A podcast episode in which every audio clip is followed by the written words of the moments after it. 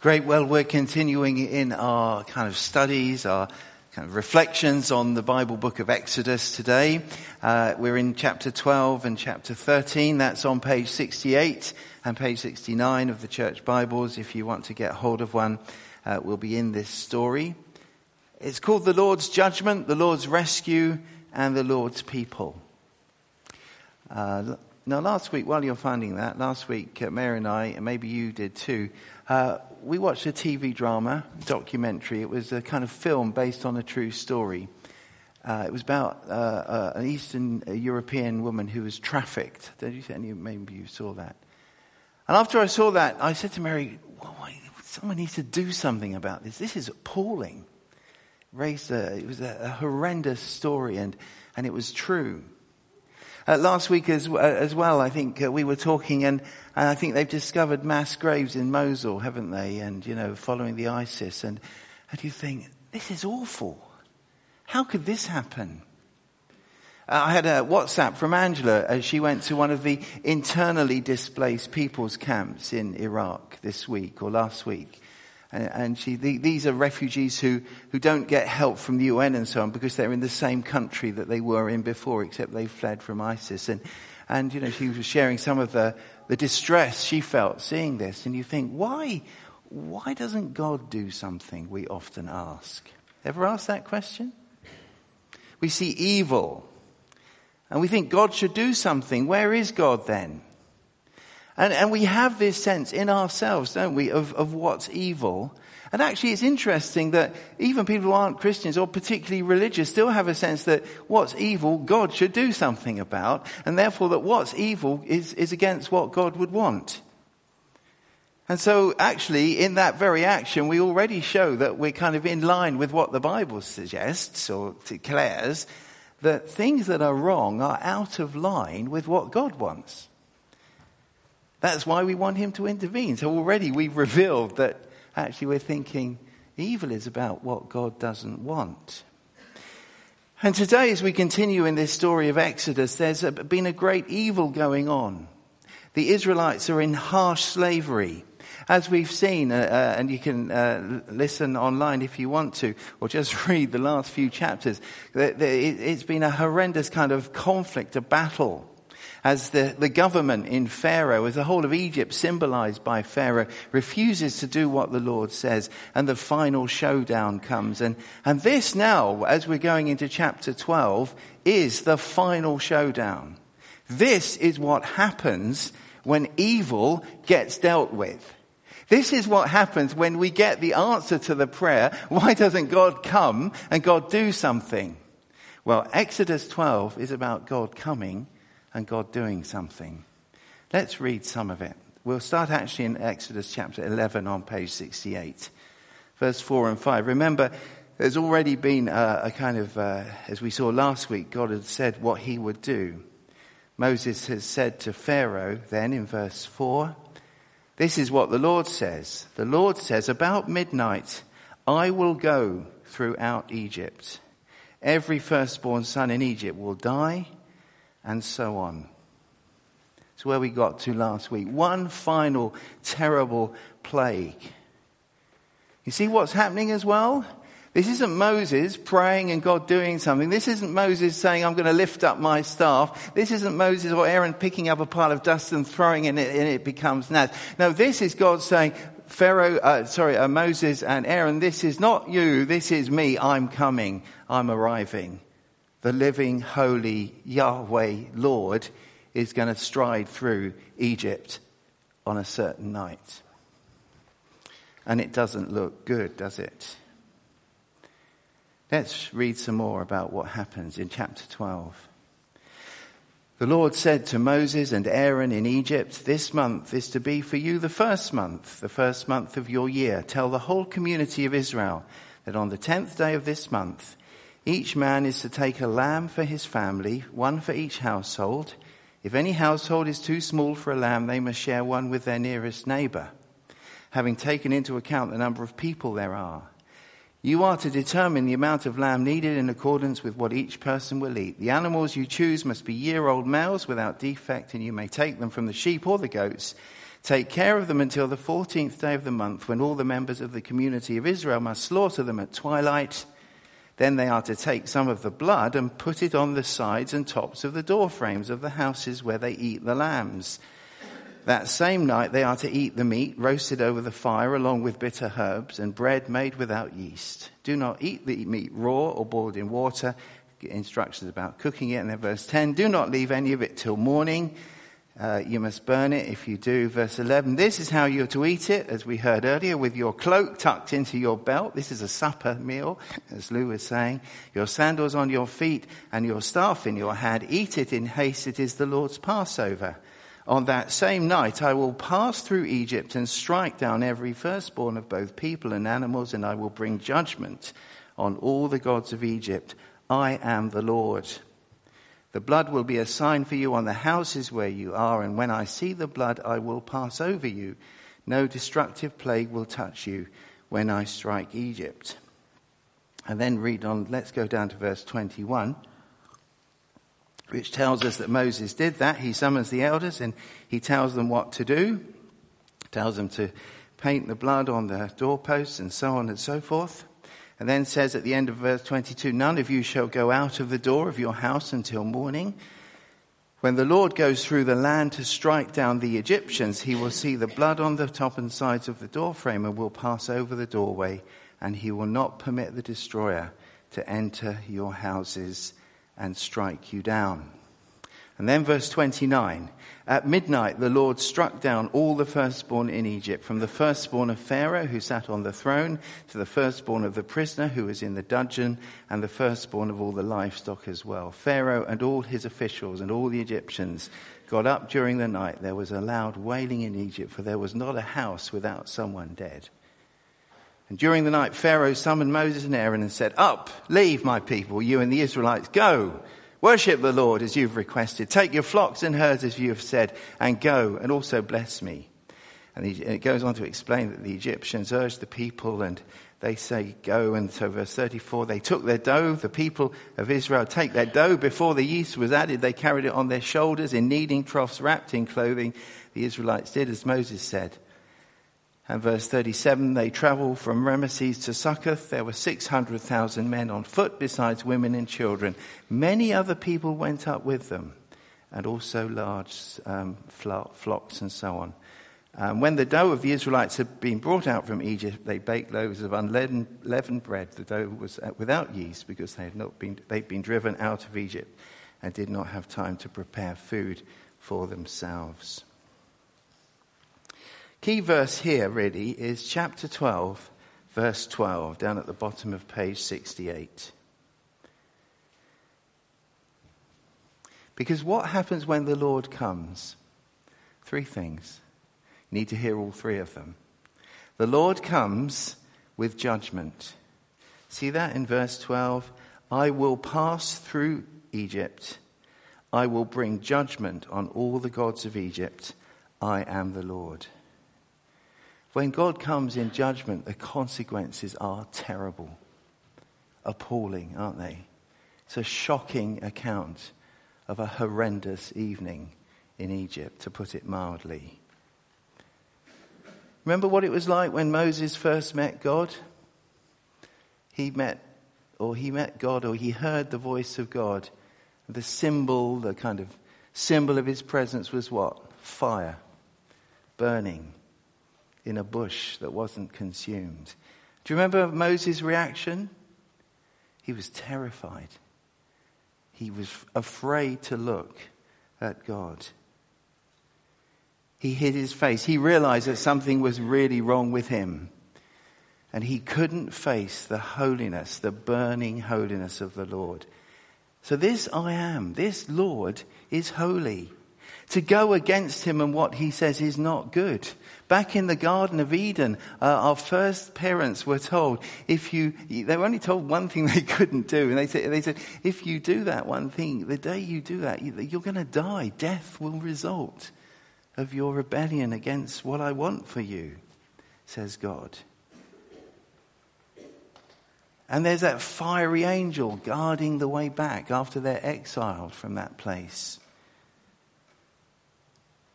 Romans 6 verse 23 says the wages of sin is death. And once I am, once the Lord arrives in Egypt, who then can possibly survive? Are the Israelites any better than the Egyptians, really? We're all as guilty as each other, aren't we? We're guilty of that fundamental rebellion. We may not be as bad as Pharaoh, we may not be as bad as the people who said of the Lord Jesus, We don't want this man to rule over us. But we've still got it, it's still in here. If God comes to put all evil right, then we're in a bit of trouble, aren't we? So the Lord comes with judgment, but more. The Lord also comes with Passover. Chapter 12, again, verse 12 and 13, that key verse. I will bring judgment. He says, I will pass through Egypt. I'm coming. Yeah, I'm going to come and do something. He said, I'm going to pass through Egypt. I'm going to bring judgment but he says the next uh, page at the top there, I will pass over you. You see, the Israelites are given a way to be kept safe from this terrible judgment. And we read about it in the first part of chapter 12. What they're supposed to do to select a really good lamb or a kid, uh, a goat, a baby goat. Make sure it's the, a really good one and then slaughter it paint the door frame, strange thing to do, but paint the door frame of their house with blood, cook the meat, eat it together in a certain way, stay inside, and they would be safe. As the Lord passed through in destruction, he passed over them. Why? Why was that? Was it because they were Israelites? No, I don't think it was, really It kind of arose out of it. Was it because they lived in Goshen, the Israelite territory, where the plagues didn't fall, uh, as we read from about the fourth plague on? No. Was it because they were really great people? No. It was because the lamb had died instead of them. That was why. That was the point of the, of the doorposts. The lamb had died instead of them. See, every household in Egypt saw death that night. But in some, it was the lamb who had died, and the family lost nobody. Hold that thought. See, the God who comes in judgment is also the God who makes it possible for us to be safe from that judgment. Because the third thing about how the Lord comes is that the Lord comes in rescue. We read that here. The Israelites are released. They've trusted God. They've done what He told them to do. They'd eaten in their traveling clothes. And it's really fascinating if you look through the, the beginning and, and the rest of this narrative. There's this sense in which they do this as a whole community, but each one has to make sure, each household, even if they were a little small household, you know, single parent family or, or whatever, uh, they, they, they, you know, they couldn't eat, they could never eat a whole lamb, you know, that would be uh, too big an ask, or maybe another. So they were supposed to club together with their, with their neighbors and, and, and, and eat it so that, so that they all, each one, participated, but they did this as a whole uh, community. So they had to make sure they did it. And so they leave Egypt. Slavery is ended for them. And it's sudden. It's decisive. It's unmistakable. It's now. it's get out. As soon as, as soon as the, you know, in the middle of the night, as the cries go up in Egypt, and uh, Pharaoh sends for Moses, he says, "That's it, go! I, I don't want you anymore. Get out of here, or the whole lot of you, just go now." And so they do that because they've already got their traveling clothes on. They haven't had time to cook their bread properly, so they've just got kind of bits of the you know, dough that would have pre-proven, I suppose, or, or the yeast hadn't yet been added. They didn't have time to kind of get to the first stage for, for um, risen bread. As you know, bread is, well, you may not know, bread is quite a big deal in parts of the Middle East. It's yummy, you know, bread, and, and uh, it can be really nice and fluffy. In fact, they think bread was invented in Egypt, actually, ancient Egypt, people think. And so bread's a big deal, but they can't have their fluffy bread because they haven't got time to make it properly. They've got to take the old dough they've got, not the old dough, but the dough they would then use, they take it with them because that's how they're going to kind of continue to feed themselves on the way. God does something. He brings judgment on sin and evil. He enables a way of safety from that judgment through a lamb who dies as a substitute as he rescues them once and for all.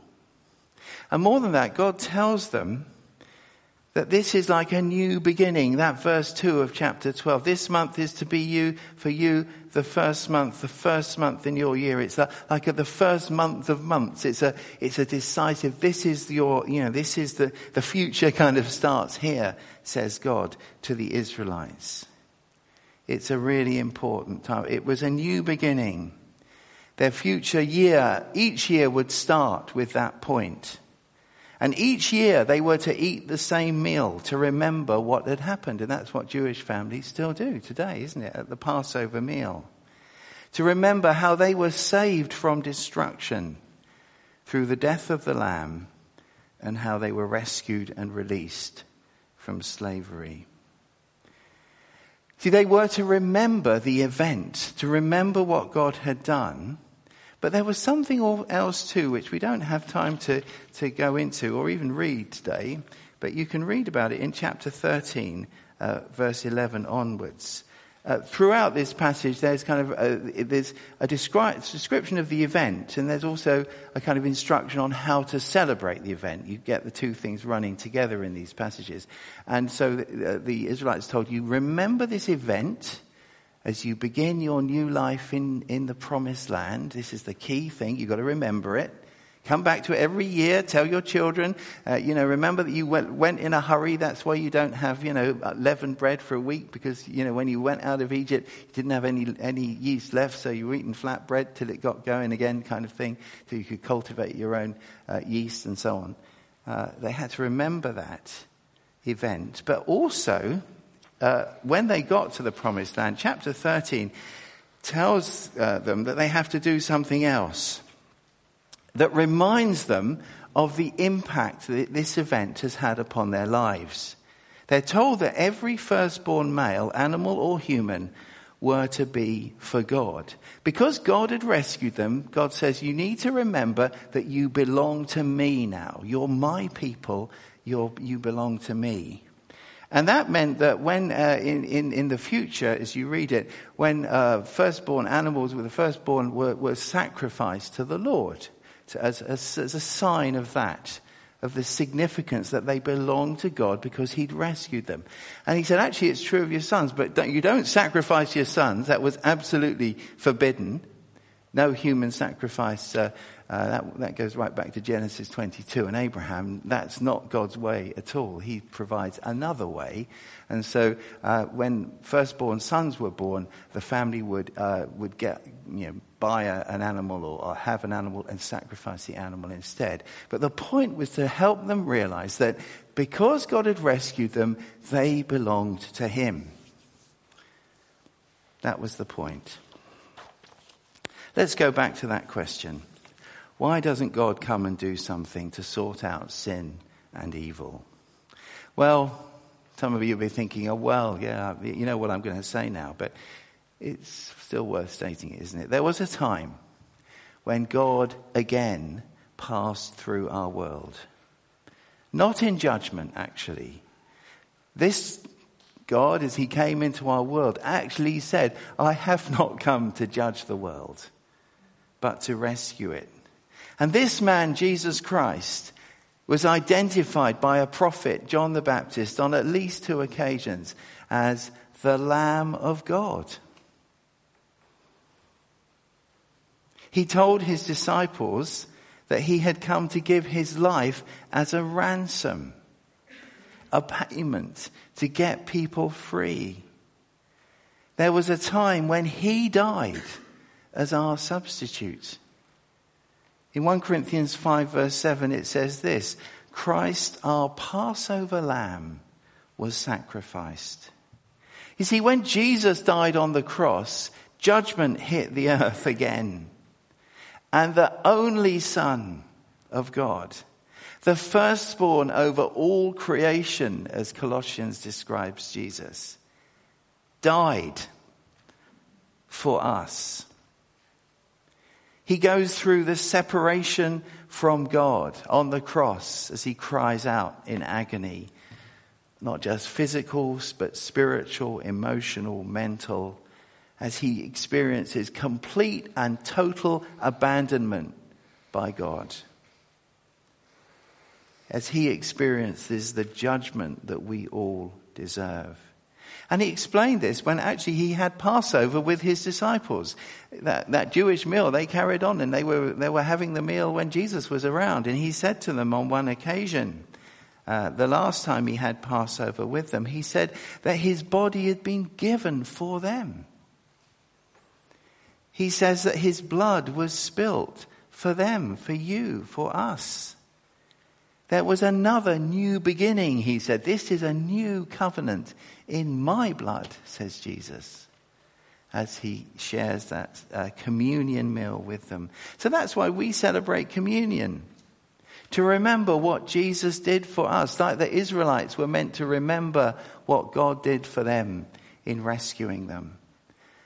But we don't celebrate what God did in the past for Israel, but what he is doing in Jesus for everyone who believes in him.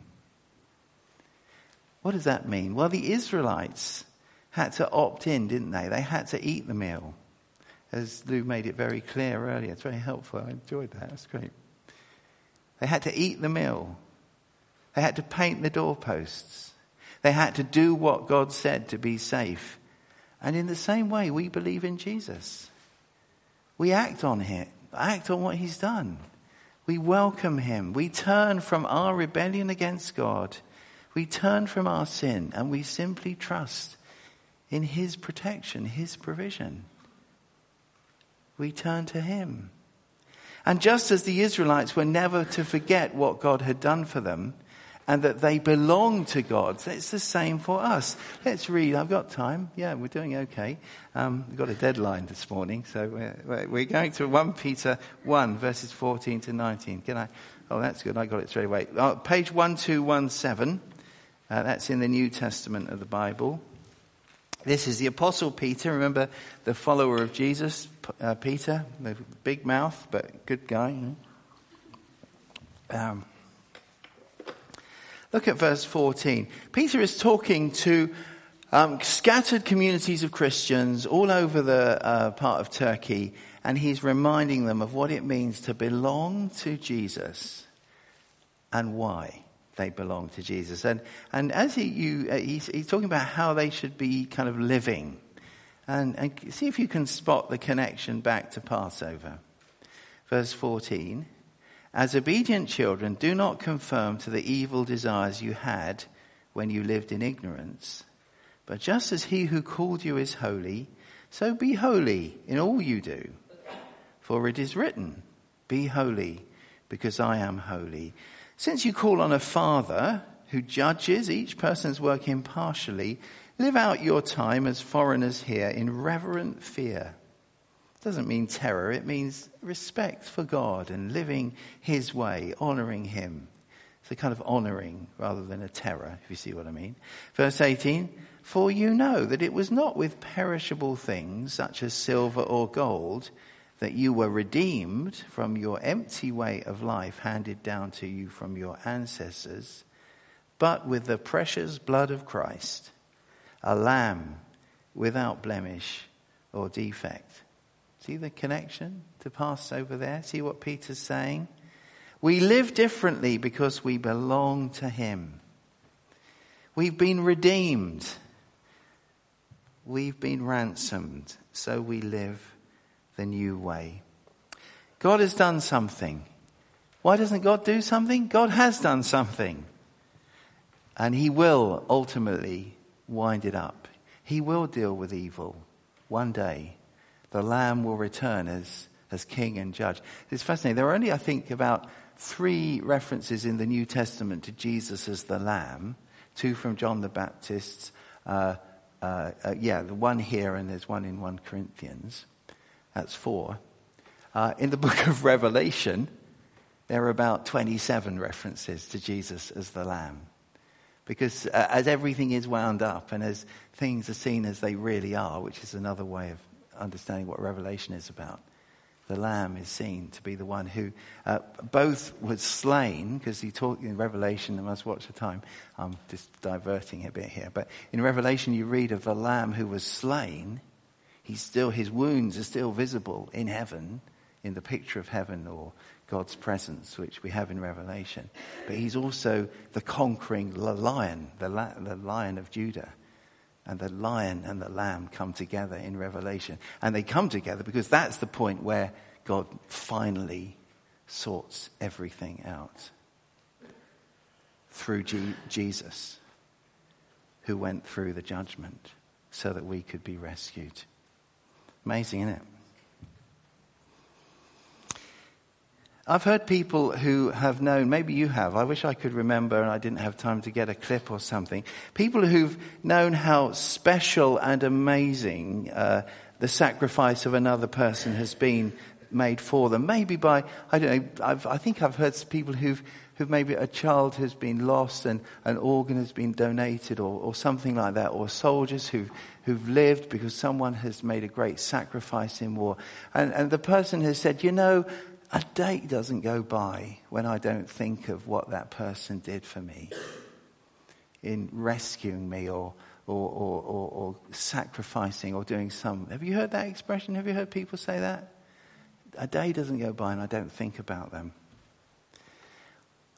Well, that's how we should be about what God has done for us in Jesus, isn't it? Are you like that? Am I? Not a day doesn't go by when I don't think about what he's done for me. Other people realize that the sacrifice people made is so important that it actually affects their behavior. Bit of a weak link to today, but they wear a poppy. it's only a little bit of behavior, but because they realize this was so important, they want to respect. They do something differently. Even people like me who, you know, have, have changed my behavior a bit in that regard as I've come to see from others how important it is to people what has been given. So are we like that with Jesus? We, do, you know, our, is our behavior, does our behavior change in line with what we understand about what it means to have been rescued like that? We've been rescued by Jesus. We belong to God. We owe everything to Him. How different is that going to make us? I wonder. Something to ponder. And if you're sitting there thinking, you know, I, maybe I haven't really yet believed, or, well, you simply ask Him for His forgiveness, His presence in your life as you turn to Him away from the old ways. If you want to talk to someone or pray with someone, there'll be some people here afterwards, down here on the right, to pray with. Let's continue as we are in his presence of the Lamb who was slain for us.